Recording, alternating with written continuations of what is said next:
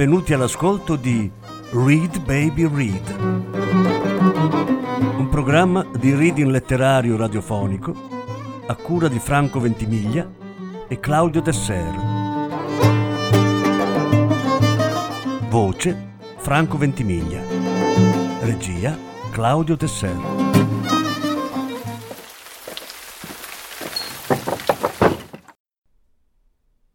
Milan Kundera Tre racconti dalla raccolta Amori ridicoli. Lettura in sette parti. Quarta parte.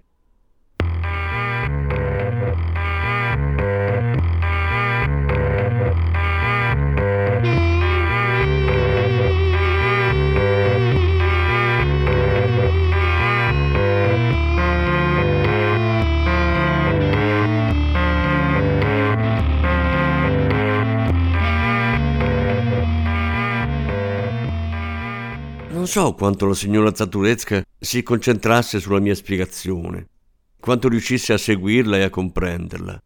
Sedeva però remissiva nella poltrona, remissiva e ubbidiente come un soldato che sa di non poter abbandonare la sua posizione. Mi ci volle una mezz'ora per arrivare fino in fondo. La signora Zaturecka si alzò dalla poltrona, fissò su di me i suoi occhi trasparenti e con voce incolore mi chiese di scusarla. Ma io sapevo che non aveva perso la fede nel marito e se aveva rimproveri da fare a qualcuno era solo a se stessa, per non essere riuscita a tener testa alle mie argomentazioni che le parevano oscure e incomprensibili. Indossò il pastrano militare e io capii che quella donna era un soldato, un triste soldato stanco per le lunghe marce, un soldato incapace di capire il senso degli ordini, ma che ugualmente li avrebbe eseguiti senza fare obiezioni. Un soldato che adesso se ne andava, ferito ma senza disonore. Per cui adesso non hai più nulla da temere, dissi a Clara quando nella taverna dalmata le ebbi ripetuta la conversazione con la signora Zaturecka. Io in fondo non avevo nulla da temere, rispose Clara con una sicurezza di sé che mi stupì. Come sarebbe a dire? Se non fosse stato per te, non avrei mai incontrato la signora Zaturecka. Ma hai fatto bene a incontrarla, perché ciò che hai fatto a quei due è stata una cosa molto sgradevole. Il dottor Kalusek diceva che è una cosa che una persona intelligente stenta a capire. Quando hai visto Kalusek? L'ho visto, disse Clara. E gli hai raccontato ogni cosa. E allora? È forse un segreto? Oggi so benissimo chi sei. Hm? Devo dirti cosa sei? Prego. Un cinico stereotipato. E lo hai saputo da Kalusek? Perché da Kalusek? Pensi che non possa arrivarci da sola? Perché tu pensi davvero che io non sappia capire che tipo sei? Ti piace prendere in giro la gente. Al signor Zaduretsky avevi promesso un giudizio. Io non gli avevo promesso nessun giudizio. È lo stesso. E a me avevi promesso un posto. Con il signor Zaduretsky inventavi che era colpa mia e con me che era colpa del signor Zaduletsky. Ma tanto perché tu lo sappia, io quel posto l'avrò. Grazie a Kalusek? chiesi, cercando di essere pungente. Grazie a te no, di certo. Tu ormai sei bruciato. Dovunque. E nemmeno te l'immagini quanto. E tu invece te l'immagini? Certo. Il concorso non lo vincerai, e sarà già tanto se ti daranno un posto da impiegato in qualche galleria di provincia. Ma devi renderti conto che si è trattato unicamente di un tuo sbaglio. Se posso darti un consiglio, la prossima volta sii onesto e non mentire mai, perché nessuna donna può avere stima di un uomo che mente. Quindi si alzò, mi diede, ovviamente per l'ultima volta, la mano, si voltò e uscì. Solo dopo un po' mi venne da pensare che, a dispetto del gelido silenzio che mi circondava, la mia avventura non apparteneva al genere delle storie tragiche, ma piuttosto a quello delle storie comiche, e ne provai una certa consolazione.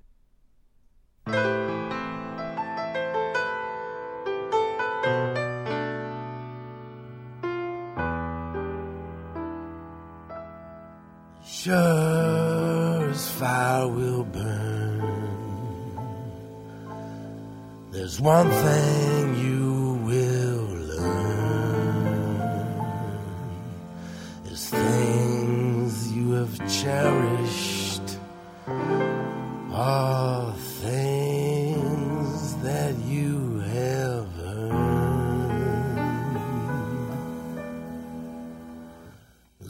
Luck is when opportunity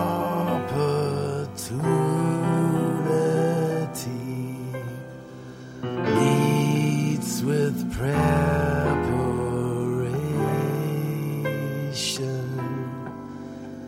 and the same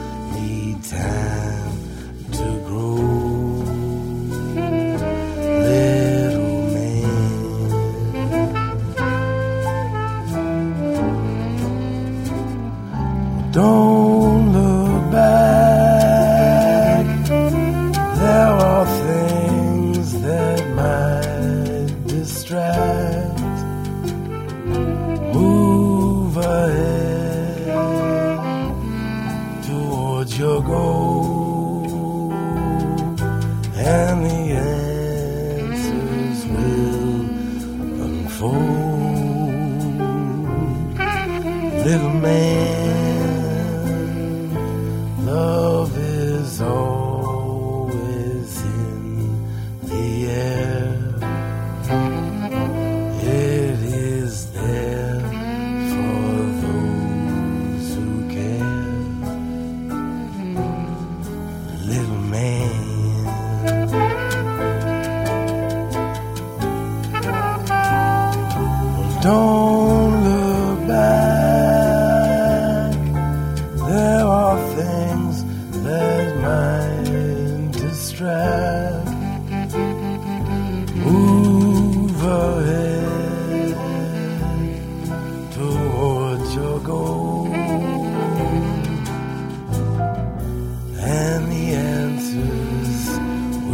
fool,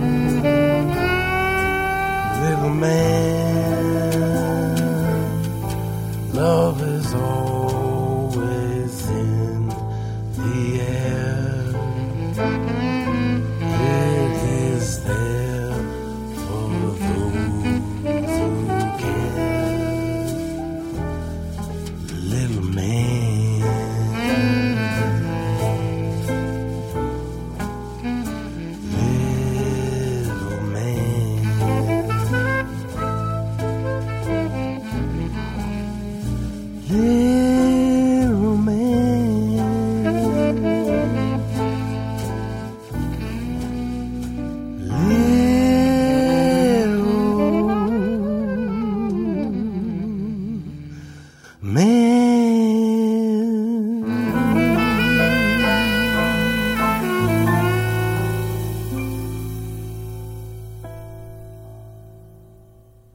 La mela d'oro dell'eterno desiderio. Martin. Martin sa fare una cosa che io non so fare. Fermare qualsiasi donna in qualsiasi strada. Devo dire che in tutti questi anni, da che conosco Martin, ho abbondantemente approfittato di questa sua capacità, perché le donne non mi piacciono certo meno che a lui, ma mi manca quella sua spericolata sfrontatezza. L'errore di Martin era invece quello opposto, che per lui talvolta la cosiddetta cattura della donna diventava un virtuosismo fine a se stesso, al quale egli molto spesso si arrestava. Era solito dire perciò, non senza una certa amarezza, di essere simile a un attaccante che passi disinteressatamente una palla sicura a un proprio compagno, il quale può poi segnare facili reti e raccogliere una facile gloria. E lunedì pomeriggio di quella settimana lo stavo aspettando dopo il lavoro in un caffè di piazza San Venceslao. E intanto davo un'occhiata a un grosso libro tedesco che trattava dell'antica civiltà etrusca. C'erano voluti diversi mesi prima che la Biblioteca Nazionale riuscisse a ottenerlo in prestito dalla Germania. E quel giorno, quando finalmente l'avevo ricevuto, me l'ero portato via come una reliquia ed ero in fondo ben contento che Martin si facesse aspettare, dandomi la possibilità di sfogliare il bramato volume al tavolino del caffè. Tutte le volte che penso alle antiche civiltà classiche, mi assale una tristezza che è forse in parte anche un'invidia melanconica per la dolce e languida lentezza della storia di allora. La civiltà egizia era durata alcune migliaia di anni, quella greca quasi un millennio. In questo la vita dell'individuo somiglia alla storia dell'umanità. All'inizio affonda in un'immobile lentezza e solo in seguito comincia pian piano ad acquistare sempre più velocità. Giusto due mesi prima, Martin aveva compiuto 40 anni. L'avventura comincia. Fu lui a interrompere le mie meditazioni. Apparve all'improvviso nella porta a vetri del caffè e si diresse verso di me facendo smorfie e gesti significativi in direzione di un tavolino dove seduta davanti a una tazza di caffè spiccava una donna. Senza smettere di guardarla, mi si sedette accanto e disse Che te ne pare? Fui preso da un senso di vergogna. Ero stato davvero tanto immerso nel mio grosso volume che di quella ragazza mi accorgevo solo allora. Fui costretto a riconoscere che era bella. In quello stesso istante la ragazza raddrizzò il busto chiamò il signore col farfallino nero e chiese il conto. Il conto anche a noi, ordinò Martin. Già pensavamo che saremmo stati costretti a rincorrere la ragazza. Invece, per fortuna, si era dovuta fermare al guardaroba. Aveva lasciato lì una borsa della spesa e la guardarobiera dovette faticare un po' prima di trovarla e poggiargliela davanti sul banco. La ragazza diede alla guardarobiera un paio di monetine e in quell'istante Martin mi strappò di mano il libro tedesco. Meglio metterlo qui, disse con perfetta naturalezza, infilandolo con cura nella borsa della ragazza. Questa si mostrò stupita, ma non sapeva cosa dire. È scomodo da portare in mano, disse ancora Martin, e quando lei fece per prendere la borsa, cominciò a rimproverarmi dicendo che non sapevo come ci si comporta. La signorina era infermiera all'ospedale di una piccola città. Aveva fatto solo un salto a Praga ed ora stava correndo alla stazione di Florence dove aveva la corriera. Fu sufficiente il piccolo tratto di strada fino alla fermata del tram per scoprire tutte le cose fondamentali e concordare la nostra visita a B il sabato seguente, per andare a trovare quella graziosa signorina che, come Martin fece significativamente notare, Aveva di sicuro qualche bella collega. Stava arrivando il tram, diedi alla ragazza la borsa e lei voleva tirare fuori il libro. Martin però si oppose con un gesto magnanimo, tanto saremmo andati a riprenderlo sabato e nel frattempo la signorina poteva dargli una scorsa. Lei rideva imbarazzata. Il tram se la portò via e noi restammo lì ad agitare la mano. Che ci si poteva fare? Il libro così a lungo desiderato si trovava all'improvviso in incerte lontananze. A guardarla da questo punto di vista la cosa era piuttosto seccante, ma una certa ebbrezza mi sollevava felice al di sopra di tutto. Martin si mise subito a pensare a una scusa da raccontare alla giovane moglie per il pomeriggio e la notte di sabato. Perché è davvero così. Lui a casa ha una moglie giovane e quel che è peggio la ama. E quel che è ancora peggio ha paura di lei. E quel che è tre volte peggio ha paura per lei.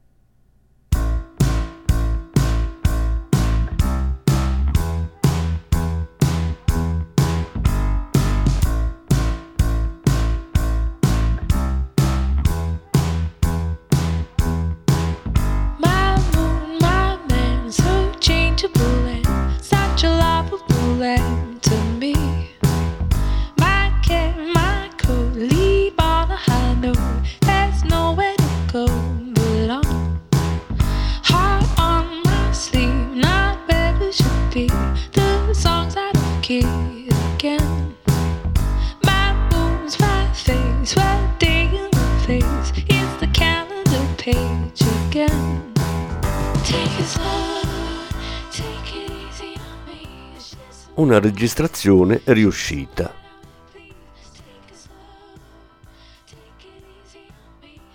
Per la nostra gitarella mi ero fatto prestare una bella Fiat e alle due di sabato mi presentai sotto la casa di Martin. Martin stava già aspettandomi e partimmo. Era luglio e c'era un'afa tremenda. Volevamo essere a B il più presto possibile, ma quando nell'attraversare un paesino vedemmo due ragazzi con indosso solo dei calzoncini e con i capelli significativamente bagnati, fermai la macchina. C'era infatti uno stagno poco lontano, a pochi passi da lì, appena fuori dall'abitato. Io avevo bisogno di una rinfrescata. Martin era della stessa mia opinione. Ci mettemmo il costume e ci tuffammo. Io mi infilai sott'acqua e nuotai veloce fino all'altra riva. Martin invece si immerse per un attimo, si spruzzò un po' di acqua addosso e uscì. Quando mi stancai di nuotare e tornai a riva, lo trovai in uno stato di completa fissità. Sulla riva gridava una masnada di ragazzini e i giovani del luogo giocavano a palla non lontano da lì. Ma Martin fissava la prestante figuretta di una ragazza a una quindicina di metri da noi, che di spalle osservava completamente immobile l'acqua dello stagno. Guarda, disse Martin. Guardo. E che dici? Che cosa dovrei dire? Non sai che cosa dovresti dire? Dobbiamo aspettare che si volti, osservai. Non abbiamo bisogno di aspettare che si volti. Ciò che mi mostra da questo lato è più che sufficiente. Bene, ribattei. Però purtroppo non abbiamo tempo per combinare nulla. Almeno registrare. Registrare, disse Martin e si voltò verso un ragazzino che si stava infilando i calzoncini poco lontano. Ragazzino, scusa, non sai mica il nome di quella ragazza? E indicava la giovinetta che era ancora immobile in quella sua strana apatia. Quella lì? Sì, quella lì. Non è di qua, disse il ragazzino. Martin si rivolse a una bambina sui dodici anni che prendeva il sole accanto a noi. Piccola, non sai mica che sia quella ragazza in piedi sulla riva? La piccola si tirò su ubbidiente. Quella lì? Sì, quella lì. È Manca. Manca? E poi? Manca Pancu, di Traplice. La ragazza era sempre ferma davanti all'acqua, voltata di spalle. In quel momento si chinò per prendere la cuffia e quando si raddrizzò infilandosela sui capelli, Martin mi stava già di nuovo accanto. È una certa manca Pancu di Traplice. Possiamo andare. Era del tutto tranquillizzato, soddisfatto, ed era evidente che ormai non pensava più ad altro che al viaggio da fare. Un po' di teoria. Tale operazione viene da Martin chiamata registrazione. È questo il risultato della sua ricca esperienza che lo ha portato alla conclusione che la cosa più problematica non è sedurre una ragazza, ma piuttosto se si hanno grandi pretese dal punto di vista quantitativo, conoscere sempre un numero sufficiente di ragazze che non siano state ancora da noi sedotte. Sostiene perciò la continua necessità, dovunque e in qualsiasi occasione, di eseguire un'ampia registrazione, vale a dire di segnare in un'agendina o nella memoria i nomi delle donne che ci hanno colpito e che un giorno o l'altro potremo contattare. Il contattamento rappresenta poi il livello superiore di questa attività e significa che con una certa donna entriamo in relazione, facciamo la sua conoscenza, ci apriamo un varco verso di lei. Chi ama guardarsi indietro con orgoglio pone l'accento sui nomi delle donne amate. Chi invece guarda avanti verso il futuro deve preoccuparsi soprattutto di avere un numero sufficiente di donne registrate e contattate.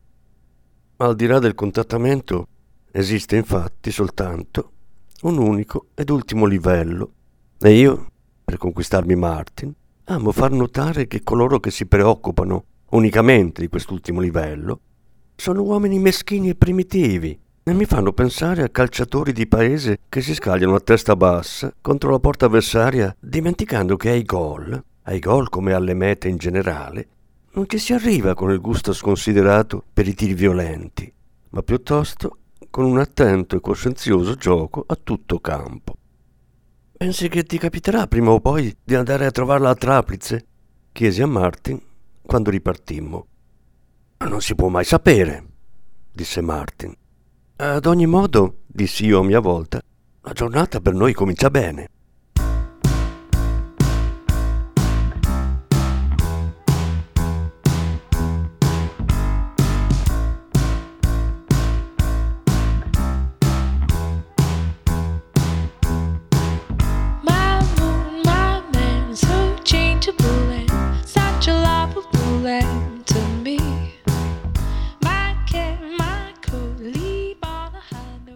Gioco e la necessità. Raggiungemmo l'ospedale di B di ottimo umore. Erano quasi le tre e mezzo. Dalla portineria telefonammo alla nostra infermiera. Dopo un po' arrivò in cuffietta e camice bianco. Mi accorsi che era arrossita e lo considerai un buon segno. Martin fu pronto a prendere la parola e la ragazza ci annunciò che il suo turno sarebbe terminato alle sette e che dovevamo quindi aspettarla a quell'ora davanti all'ospedale. Con la sua gentile collega si è già messa d'accordo? domandò Martin. E la ragazza fece segno di sì con la testa. Verremo in due. Bene, disse Martin. Non possiamo però porre il collega qui presente davanti a un fatto compiuto che nemmeno lui conosce. Ah, va bene, disse la ragazza. Possiamo andare a darle un'occhiata. Bocena è al reparto medicina interna. Attraversammo adagio il cortile dell'ospedale e io chiesi timidamente: E ha ancora quel grosso libro? L'infermiera fece segno di sì con la testa. Ce l'aveva ancora, anzi proprio lì in ospedale. Mi cadde un peso dal cuore e insistetti che per prima cosa si andasse a prenderlo. A Martin certo parve inopportuno che io dessi così scopertamente la precedenza a un libro rispetto alla donna che doveva essermi presentata, ma non potevo farci proprio nulla. Ammetto infatti di aver molto sofferto nei pochi giorni in cui il volume sulla civiltà degli Etruschi era rimasto fuori della portata del mio sguardo, ed era stato soltanto grazie a una grande autodisciplina, se avevo sopportato la cosa senza batter ciglio, non volendo in alcun modo rovinare il gioco, un valore che fin dall'infanzia avevo imparato a rispettare, subordinandovi ogni mio interesse personale. Mentre io ritrovavo con commozione il mio libro, Martin continuava la sua conversazione con l'infermiera e la convinse a farsi prestare da un collega una casetta sulla riva del non lontano stagno di Otter. Eravamo tutti estremamente soddisfatti e ci dirigemmo quindi finalmente, attraverso il cortile dell'ospedale, verso il piccolo edificio verde della medicina interna. In direzione opposta alla nostra stava giusto arrivando in quel momento un'infermiera in compagnia di un medico. Il medico era un buffo spilungone con l'orecchia sventola, che catturò la mia attenzione, tanto più che proprio allora la nostra infermiera mi diede una gomitata. Mi venne da ridere. Quando ci ebbero superato, Martin si voltò verso di me. Ne hai di fortuna, amico. Uno splendore di ragazza come quella non te lo meriti affatto. Mi vergognavo di dire che avevo guardato soltanto lo spilungone e tirai fuori quindi qualche complimento. Del resto, da parte mia, non vi era in ciò la minima ipocrisia. Ho fiducia nei gusti di Martin, assai più che nei miei. Perciò so che i suoi gusti sono sostenuti da un interesse di gran lunga superiore. Amo l'obiettività e l'ordine, in qualsiasi cosa, anche nelle faccende d'amore, e di conseguenza mi fido più di un esperto che di un dilettante. Qualcuno potrebbe considerare ipocrisia il fatto che mi definisca un dilettante. Io, un uomo separato che sta raccontando una delle sue, evidentemente non certo rare, avventure. Eppure sono un dilettante. Si potrebbe dire che io recito quello che Martin vive. Talvolta ho la sensazione che tutta la mia vita poligama non sia derivata da altro che dall'imitazione degli altri uomini. Non nego di aver trovato piacere in questa imitazione, ma non posso sbarazzarmi della sensazione che in questo mio piacere rimanga pur sempre quel qualcosa di completamente libero, di giocoso, e di non impegnativo che caratterizza ad esempio le visite alle gallerie di quadri o i viaggi in regioni straniere, che non sottostà minimamente all'imperativo categorico che sentivo dietro la vita erotica di Martin. Era proprio la presenza di questo imperativo categorico ad elevare Martin ai miei occhi. Il suo giudizio su una donna mi sembrava espresso, attraverso le sue labbra, dalla natura in persona, dalla necessità stessa. Il raggio del focolare. Quando ci ritrovammo fuori dall'ospedale, Martin fece notare come tutto ci stesse andando magnificamente e aggiunse poi Certo, stasera dovremmo fare in fretta. Voglio essere a casa per le nove. Rimasi allibito. Per le nove? Questo vuol dire partire alle otto. Ma allora siamo venuti fin qui inutilmente. Io contavo sul fatto che avremmo avuto a disposizione l'intera notte. Perché vorresti sprecare tempo? Ma che senso ha fare tutto un viaggio per poi avere un'ora sola? Cosa vuoi combinare dalle sette alle otto? Tutto. Come hai potuto notare, mi sono preoccupato di procurarci una casetta, per cui ogni cosa può filare liscia come l'olio. Dipenderà solo da te comportarti con sufficiente decisione. E, e scusa tanto, come mai devi essere a casa per le nove? L'ho promesso ad Antonietta. Il sabato, prima di andare a dormire, è abituata a giocare sempre al ramino. Oh mio Dio! Sospirai. Ieri Antonietta ha avuto di nuovo delle noie in ufficio e io dovrei forse privarla anche di questa piccola gioia del sabato. Lo sai, è la donna migliore che mi sia mai capitata. Del resto, aggiunse, anche tu sarai contento a Praga di avere ancora l'intera notte davanti a te. Capii che era inutile obiettare. Nulla riusciva mai a calmare il timore di Martin per la tranquillità spirituale della moglie, come nulla riusciva mai a scuotere la sua fede nelle infinite possibilità erotiche presenti in ogni ora o minuto. Andiamo, disse Martin. Alle sette mancano ancora tre ore.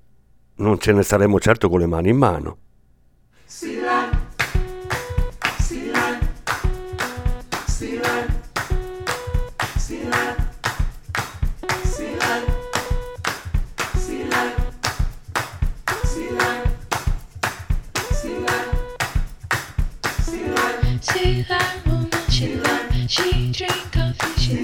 She drink tea, she love. And rooster crow, she love. See that woman, she love. She drink coffee, she love. She drink tea, she love. And rooster crow, she love. See that woman, dressed in red.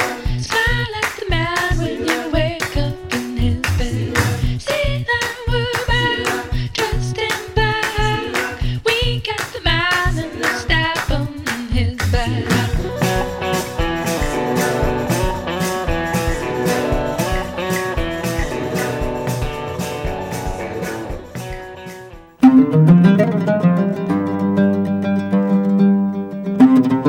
Avete ascoltato Read Baby Read, un programma di reading letterario radiofonico a cura di Franco Ventimiglia e Claudio Tesser. Grazie per l'ascolto, alla prossima settimana. La quinta parte della lettura sarà trasmessa la prossima settimana.